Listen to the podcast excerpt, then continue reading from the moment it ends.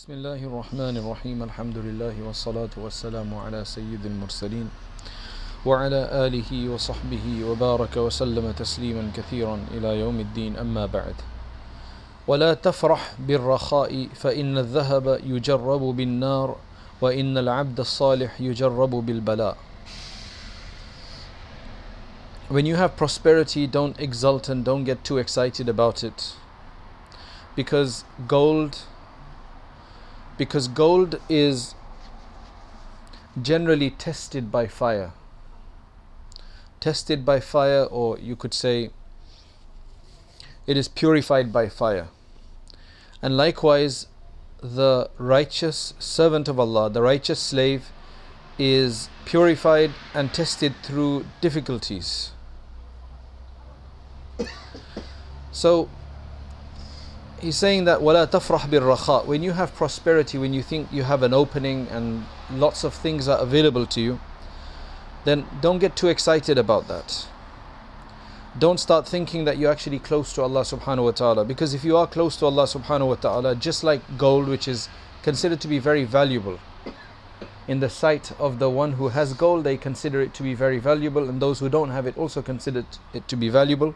But how do you get gold that is very very good how are you going to make sure that your gold is the purest of the gold that's out there? Because gold comes in many different forms.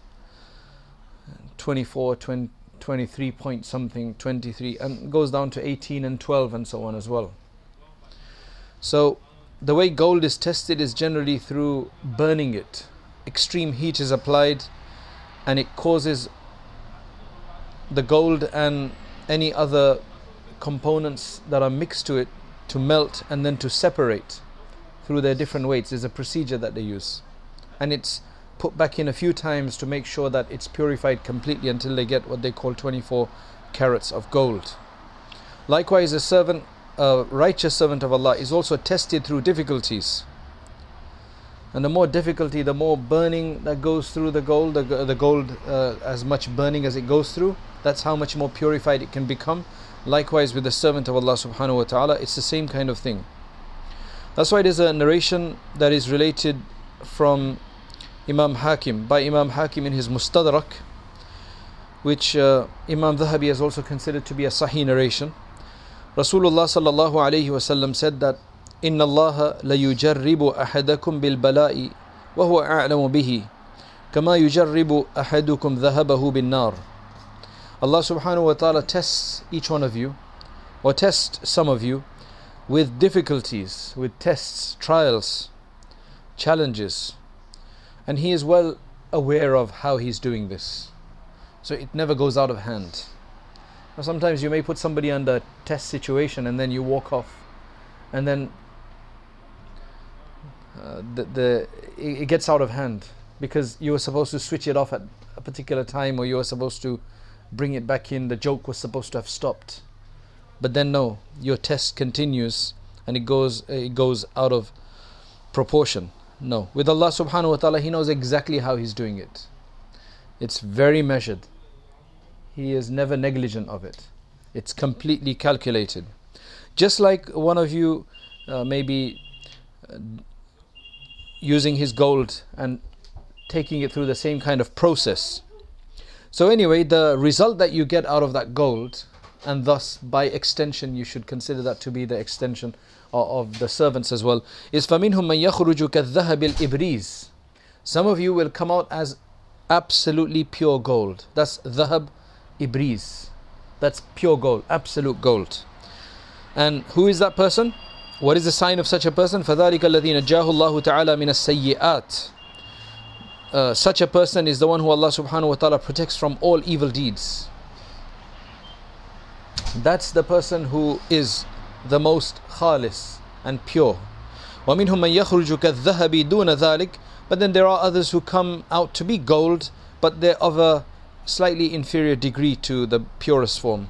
فَذَلِكَ الَّذِي يَشُكُّ بَعْدَ الشَّكِّ يَشُكُّ بَعْضَ الشَّكِّ that is uh, somebody who has a slight bit of doubt. His conviction is not there yet. His 100% his conviction is not there. وَمِنْهُمْ مَنْ يَخْرُجُ كَالذَّهَبِ الْأَسْوَدِ But there is also some that comes out as black gold. Uh, it doesn't refer to oil here, right? Because today that's called black gold, but this means that it's not as pure, it's mixed. فَذَلِكَ الَّذِي قَدْ أُفْتُتِنَا That is the one that's still challenged. Um, the other day we read something very interesting about yaqeen, conviction. What Ibn al-Jawzi says about yaqeen is that anything that you associate with in the zahir, in the apparent world, anything that you see around you, all of that is zahir, all of that is apparent. So what he says is that anything that you see around you, that's going to be apparent. And what you see with your eyes is going to give you a lot more conviction because you are experiencing it not just with your belief, with your heart, but you're actually seeing it. You can feel it, you can touch it, you can sense it. and the akhirat issues, they are always going to be weaker for the person who is more focused on the zahir. However, any person who's able to develop his yaqeen, then his conviction can get to such a level that they can be actually more stronger. They can have greater they can have a greater reliance on the ghaib and the unseen than you will eventually have even on the seen afterwards. That's how powerful yaqeen is. Like, can you imagine that? You know, generally we, gen, uh, we, we think that anything that you can see, that, that is what we would have the greatest conviction in. But what Ibn al-Jawzi is saying is that if you can develop your yaqeen on the unseen, that can actually prove to be stronger than your belief in the seen eventually. And, and that's quite clear because if you develop our yaqeen that Allah subhanahu wa ta'ala is behind everything, that's what he means by the unseen. He doesn't mean mythical issues, he means real issues with Allah subhanahu wa ta'ala, the reality of the world. Then you will then that is why you see the great people like the Prophet and others just putting away what's in front of them for what's to come afterwards. It has that ability. Though on the face of it it doesn't seem likely. Because you would think that whatever you have in front of you is stronger. But when you actually ponder over what you have in front of you, everything is going to perish. So you can't have yaqeen in it. And it fails many of the times. It doesn't come to our assistance on numerous occasions.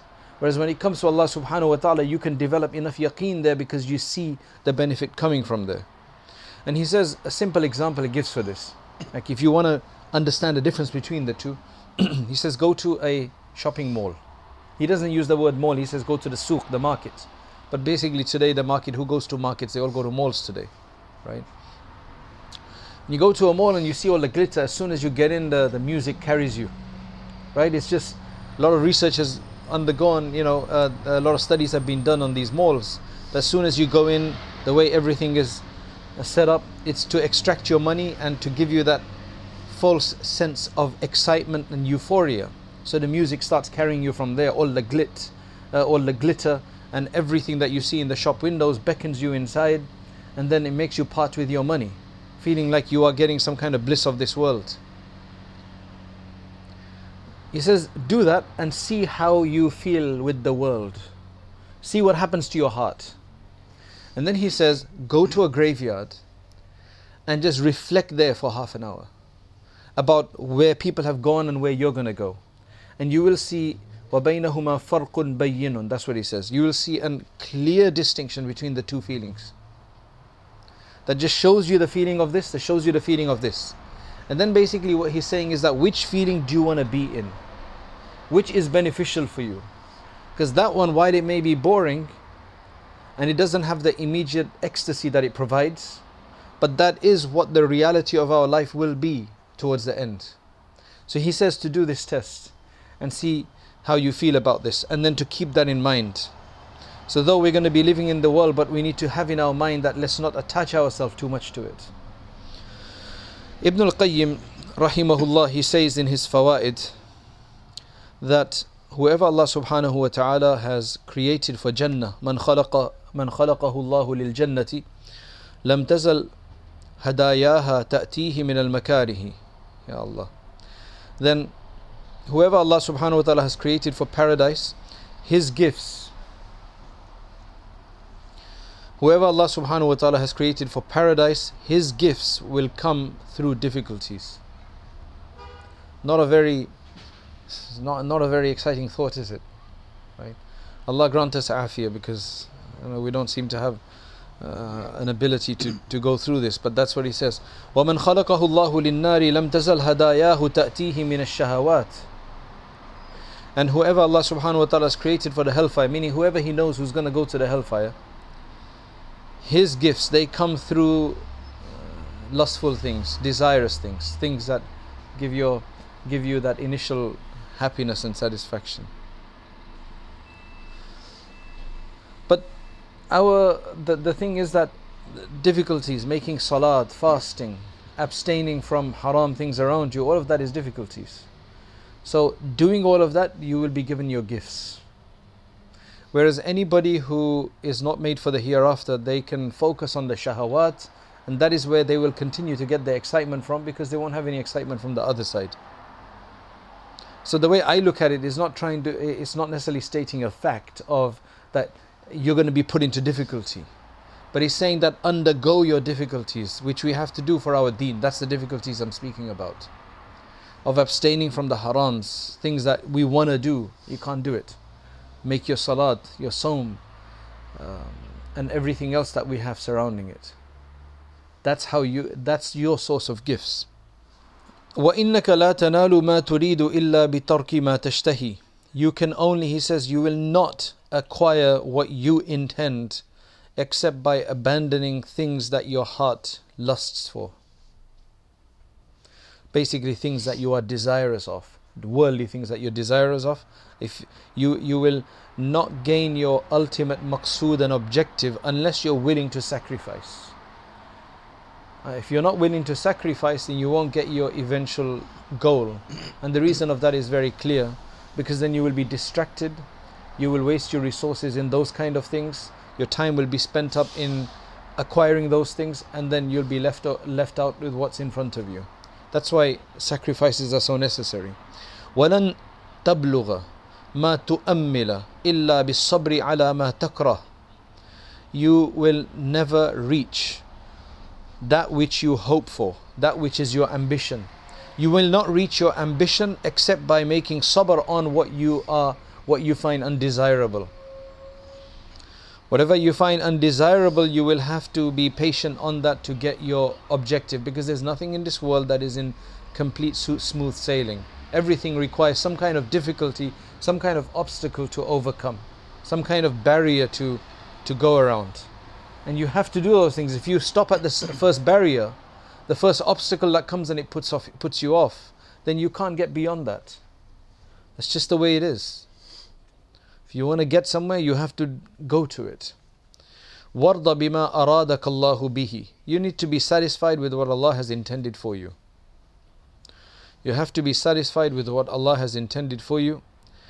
قال ابن مسعود رضي الله عنه ارضى بما قسم الله لك تكن من أغنى الناس Ibn Mas'ud radiallahu anhu says that be satisfied with what Allah has divided for you, what Allah has allotted for you and you will be the wealthiest of people.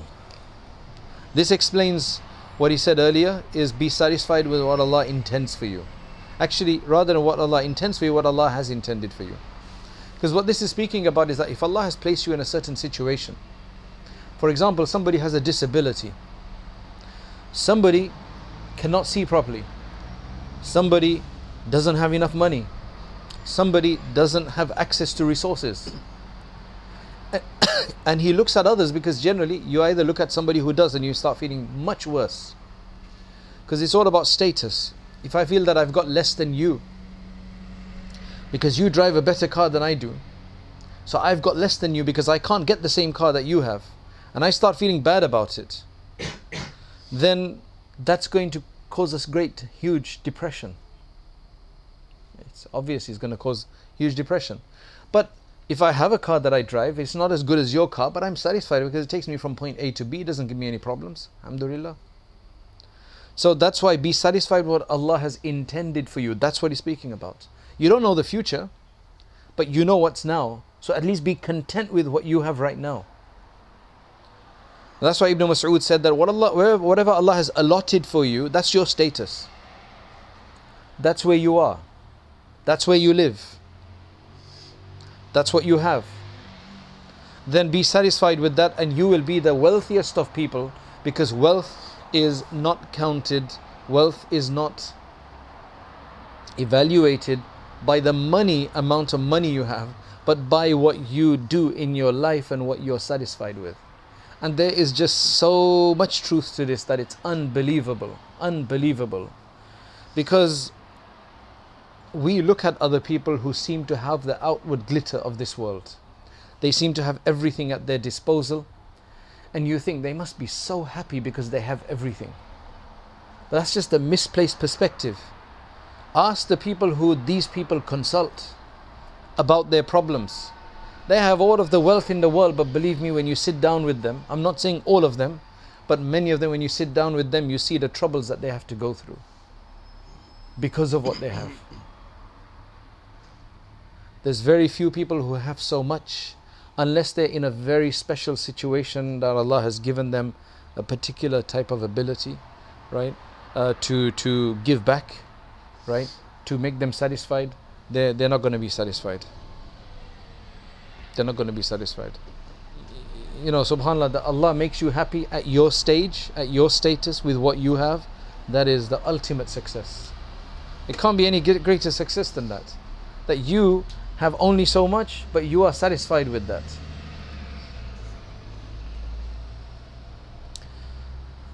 واجتنب ما حرم الله عليك تكن من أورع الناس and if you just abstain from what Allah has made prohibited for you then you will be the most scrupulous among people you will have the what they call the the characteristic of wara' wara' means abstention from uh, things that are unbecoming of a person that are unfavorable for a person. Just abstain from the harams of Allah subhanahu wa ta'ala and you will be the awra in nas. وَأَدِّ مَا افترض اللَّهُ عَلَيْكَ تَكُن مِّنْ أَعْبَدِ النَّاسِ And then just do ada, just, just fulfill and complete what Allah subhanahu wa ta'ala has made fard on you and you will be considered one of the greatest devotees of Allah. That's what Allah wants from us. Fulfill the fara'id, abstain from the harams, be satisfied with what Allah has given you. You've got your deen, your dunya, and your akhirat all sorted. Ibn al-Qayyim rahimahullah says in his I'lam al-Muwaqqi'een Allah subhanahu wa ta'ala is owed by every single person a servitude, slavehood, obedience according to his level. According to his or her level, everybody owes that much ubudiyah to Allah subhanahu wa ta'ala. He doesn't require from us, remember this, He doesn't require from us ubudiyah like that of Rasulullah sallallahu alayhi wasallam. Rasulullah sallallahu level of ubudiyah is something different, which he has to do, and he does, he did, based on his level of understanding and his ma'rifah. سوى العبودية العامة التي سوى بين عباده فيها this is aside from the universal or the general, the generic amount of devotion that is required from everybody because Allah subhanahu wa ta'ala has made everybody equal in that regard. So there's a certain level that everybody has to do to be considered a Muslim and a slave of Allah to qualify for that category. Then after that, it depends on each person's individual circumstance.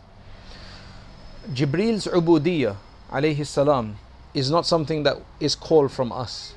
That's a whole different category. فعلى العالم من عبوديته نشر السنة والعلم الذي بعث, بعث الله به رسوله صلى الله عليه وسلم ما ليس على الجاهل For example, for the alim, he has to do a certain level of servitude which is different from that of an ignorant person. Person who's not an alim. What is that? That is spreading the sunnah, propagating the sunnah and knowledge, which Allah subhanahu wa ta'ala has sent His messenger with. So whoever's an alim, they have to, that's their responsibility, additional ubudiyah, over and above the generic amount that everybody has to do. now who's an alim? An alim, everybody is an alim according to their level. Right? Meaning, Otherwise, what is an alim? Right? How much is a knower? If you know that you have to make salat and that is obligatory upon you and it comes from the Quran and Sunnah, you're an alim. That's your level. Now, anybody who knows more than that, they've read Sahih al-Bukhari as well, and read many, many hadith and tafsir as well, then they are a higher alim. Now, in our society, the formal alim is who studied for a certain number of years and he studied this, that, and the other book. In some communities, it's somebody who has ijazat and transmissions in these particular subjects. So that's what you call a formalized alim. But an alim is a person who knows Allah subhanahu wa ta'ala. And there's different levels in that. And according to that level, that is how much you have to do. وعليه عبودية الصبر على ذلك ما ليس على غيره and in doing this, in spreading this, you're also going to have to undertake some sabr and patience. You can't do it without sabr and patience, without struggles, without setbacks, without some maybe rudeness that may come to you. So you have to undergo these things. You have to take out time and do these things. That's also sabr. Then you have the hakim. Hakim is anybody who's in a position of responsibility, a person who's uh, in charge of something, an administrator. His ubudiyya is iqamatul haqqi wa tanfidhihi wa ilzamihi uh, wa ilzamihi man huwa alayhi bihi which means that he has to establish the truth. He has to keep the balance right. He has to act with fairness. He has to implement these things. And he has to try to impose it on those that he has the right to impose it over. والصبر على ذلك and to get this done there's going to be there's there has to be perseverance there has to be sacrifice in that regard والجهاد عليه ما ليس على المفتي he also has to undertake jihad this is not something that a mufti has to do his job is different so everybody has an additional level of ubudiyya وعلى الغني من عبوديته أداء أداء الحقوق التي في ماله ما ليس على الفقير and the person who's wealthy he, he has a level of ubudiyya which means that he has to fulfill the rights of the extra wealth that he has that a poor person does not have وعلى القادر على الأمر بالمعروف والنهي عن المنكر بيده ولسانه ما ليس على العاجز فيهما and the person who has the ability to enjoin the truth and prohibit the evil using his hands and his tongue then he has more responsibility and ubudiyah than a person who is ajiz. Than a person who doesn't have the same ability. وتكلم يحيى بن معاذ الرازي يوما في الجهاد والأمر بالمعروف والنهي عن المنكر. يحيى بن معاذ الرازي one day he was speaking with reference to jihad and أمر المعروف النهي عن المنكر فقال له امرأة a woman said to him هذا واجب قد وضع عنا. تعني معشر النساء. This is one of those wujub one of those obligations that we have been exempted with meaning the women have been exempted with the, from these things فقال هبي أنه قد وضع عنكن صلاح اليد واللسان فلم يوضع عنكن صلاح سلاح القلب فقالت صدقت جزاك الله خيرا he set her right he said yes okay consider that maybe weapons of the hand and tongue have been you've been exempted from that which means that you don't have you're not obligated to use those but using the weapon of your heart which means to do amal ma'ruf and jihad with your heart which means to think things are right and so on that's still your responsibility isn't it so she said you're absolutely right jazakallah khairun وقد غر إبليس كثيرا من الخلق وقد وقد غر كث وقد غر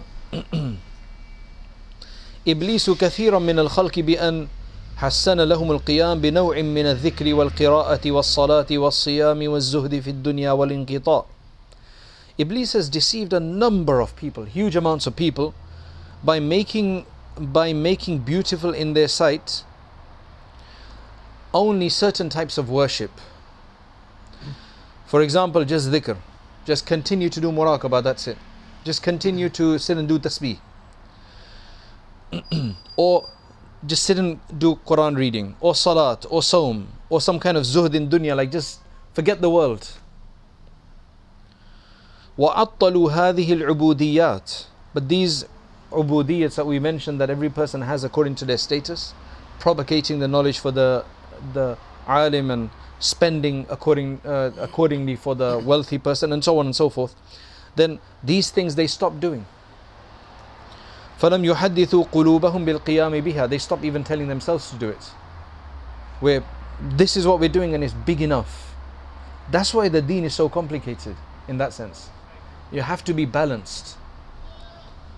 فَلَمْ يُحَدِّثُوا قُلُوبَهُمْ بِالْقِيَامِ They don't even speak to themselves. They don't even tell themselves that they must do this. وَهَؤُلَاءِ عِنْدَ وَرَثَةِ الْأَنْبِيَاءِ الْعُلَمَاء الصَّادِقِينَ مِمَّنْ لَا غَنَاءَ فِيهِمْ لِلدِّينِ According to the warathatul anbiya, the ulama as-sadiqeen, these people they actually have nothing of the deen. They they don't they haven't understood the deen.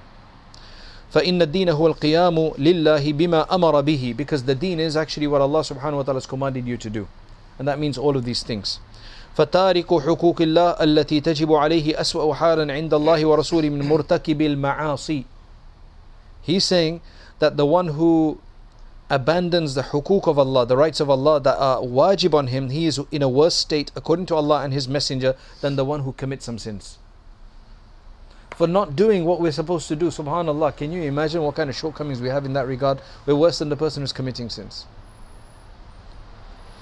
ومن له خبرة بما بعث الله به رسوله صلى الله عليه وسلم وبما كان عليه هو وأصحابه رأى أن أكثر ما يشار إليهم بالدين أي من أولئك المتزهدين المنقطعين هم أقل الناس نصرة لدين الله والله المستعان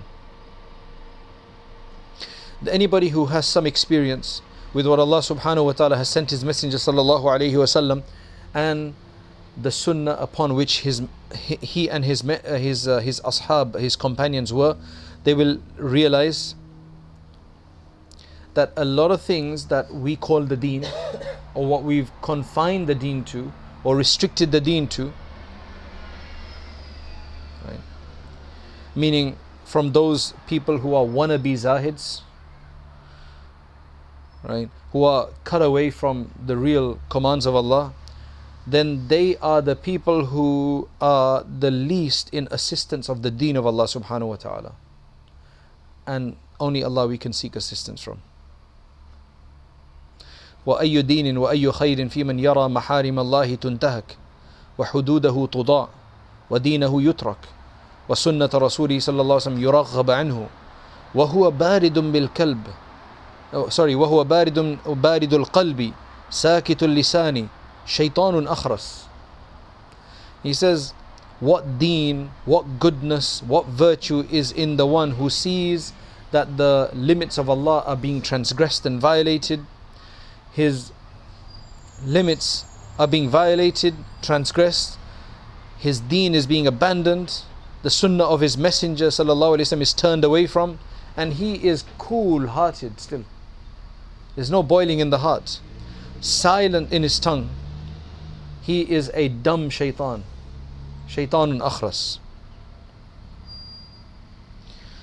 May Allah subhanahu wa ta'ala grant us an understanding uh, of the completeness of our deen and may Allah subhanahu wa ta'ala grant us an ability to rectify our shortcomings wherever they are because clearly we all have some kind of shortcoming here and there. May Allah subhanahu wa ta'ala grant us that ability. اللهم صل على سيدنا محمد وعلى آل سيدنا محمد وبارك وسلم اللهم أنت السلام ومنك السلام تبارك يا ذا الجلال والإكرام جزا الله عنا محمدا ما وأهله Oh Allah accept our du'as Oh Allah accepting our gathering here Oh Allah the little bit of dhikr that we do Oh Allah we ask you to accept it Oh Allah we ask you to make it our source of connection to you our source of becoming closer to you Oh Allah we ask you for your closeness Oh Allah, we ask you for your closeness. Even though we're so far, we ask you for your closeness. Oh Allah, we ask for purity from you. We ask for God fearingness. We ask for taqwa. Oh Allah, we ask you to forgive our sins. Oh Allah, forgive our sins. Oh Allah, forgive our wrongdoings. Oh Allah, forgive our excesses. Oh Allah, forgive our negligence. Oh Allah, forgive our heedlessness. Oh Allah, forgive our inattentiveness to you. Oh Allah, we ask you for the love from you, O Allah. Fill our hearts with your love, fill our hearts with your light. O Allah, grant us your love and the love of those whose love will benefit us in your court. O Allah, we ask you to fill our hearts with your obedience and the love of your obedience. O Allah, and the hatred of your disobedience. O Allah, make this easy for us. O Allah, allow us to fulfill whatever responsibilities we should be fulfilling. O Allah, whatever is our individual state of ubudiyyah, O Allah, allow us to fulfill that state. O Allah, grant us the greatest benefit in that state. O Allah, O Allah, we ask you to guide us aright, to show us the truth as the truth and allow us to follow it, to show us the wrong as the wrong and allow us to abstain from it. O Allah, whatever little we may be doing, O Allah, we ask you to accept that fully. And O Allah, we ask you to increase us, to enhance us, and to also reach out to those areas that we are also responsible for. O Allah, we ask you to make us complete believers. O Allah, we ask you to make us of those who are completely on your path, who are who, who are fulfilling the rights of servitude that is required from each one of us.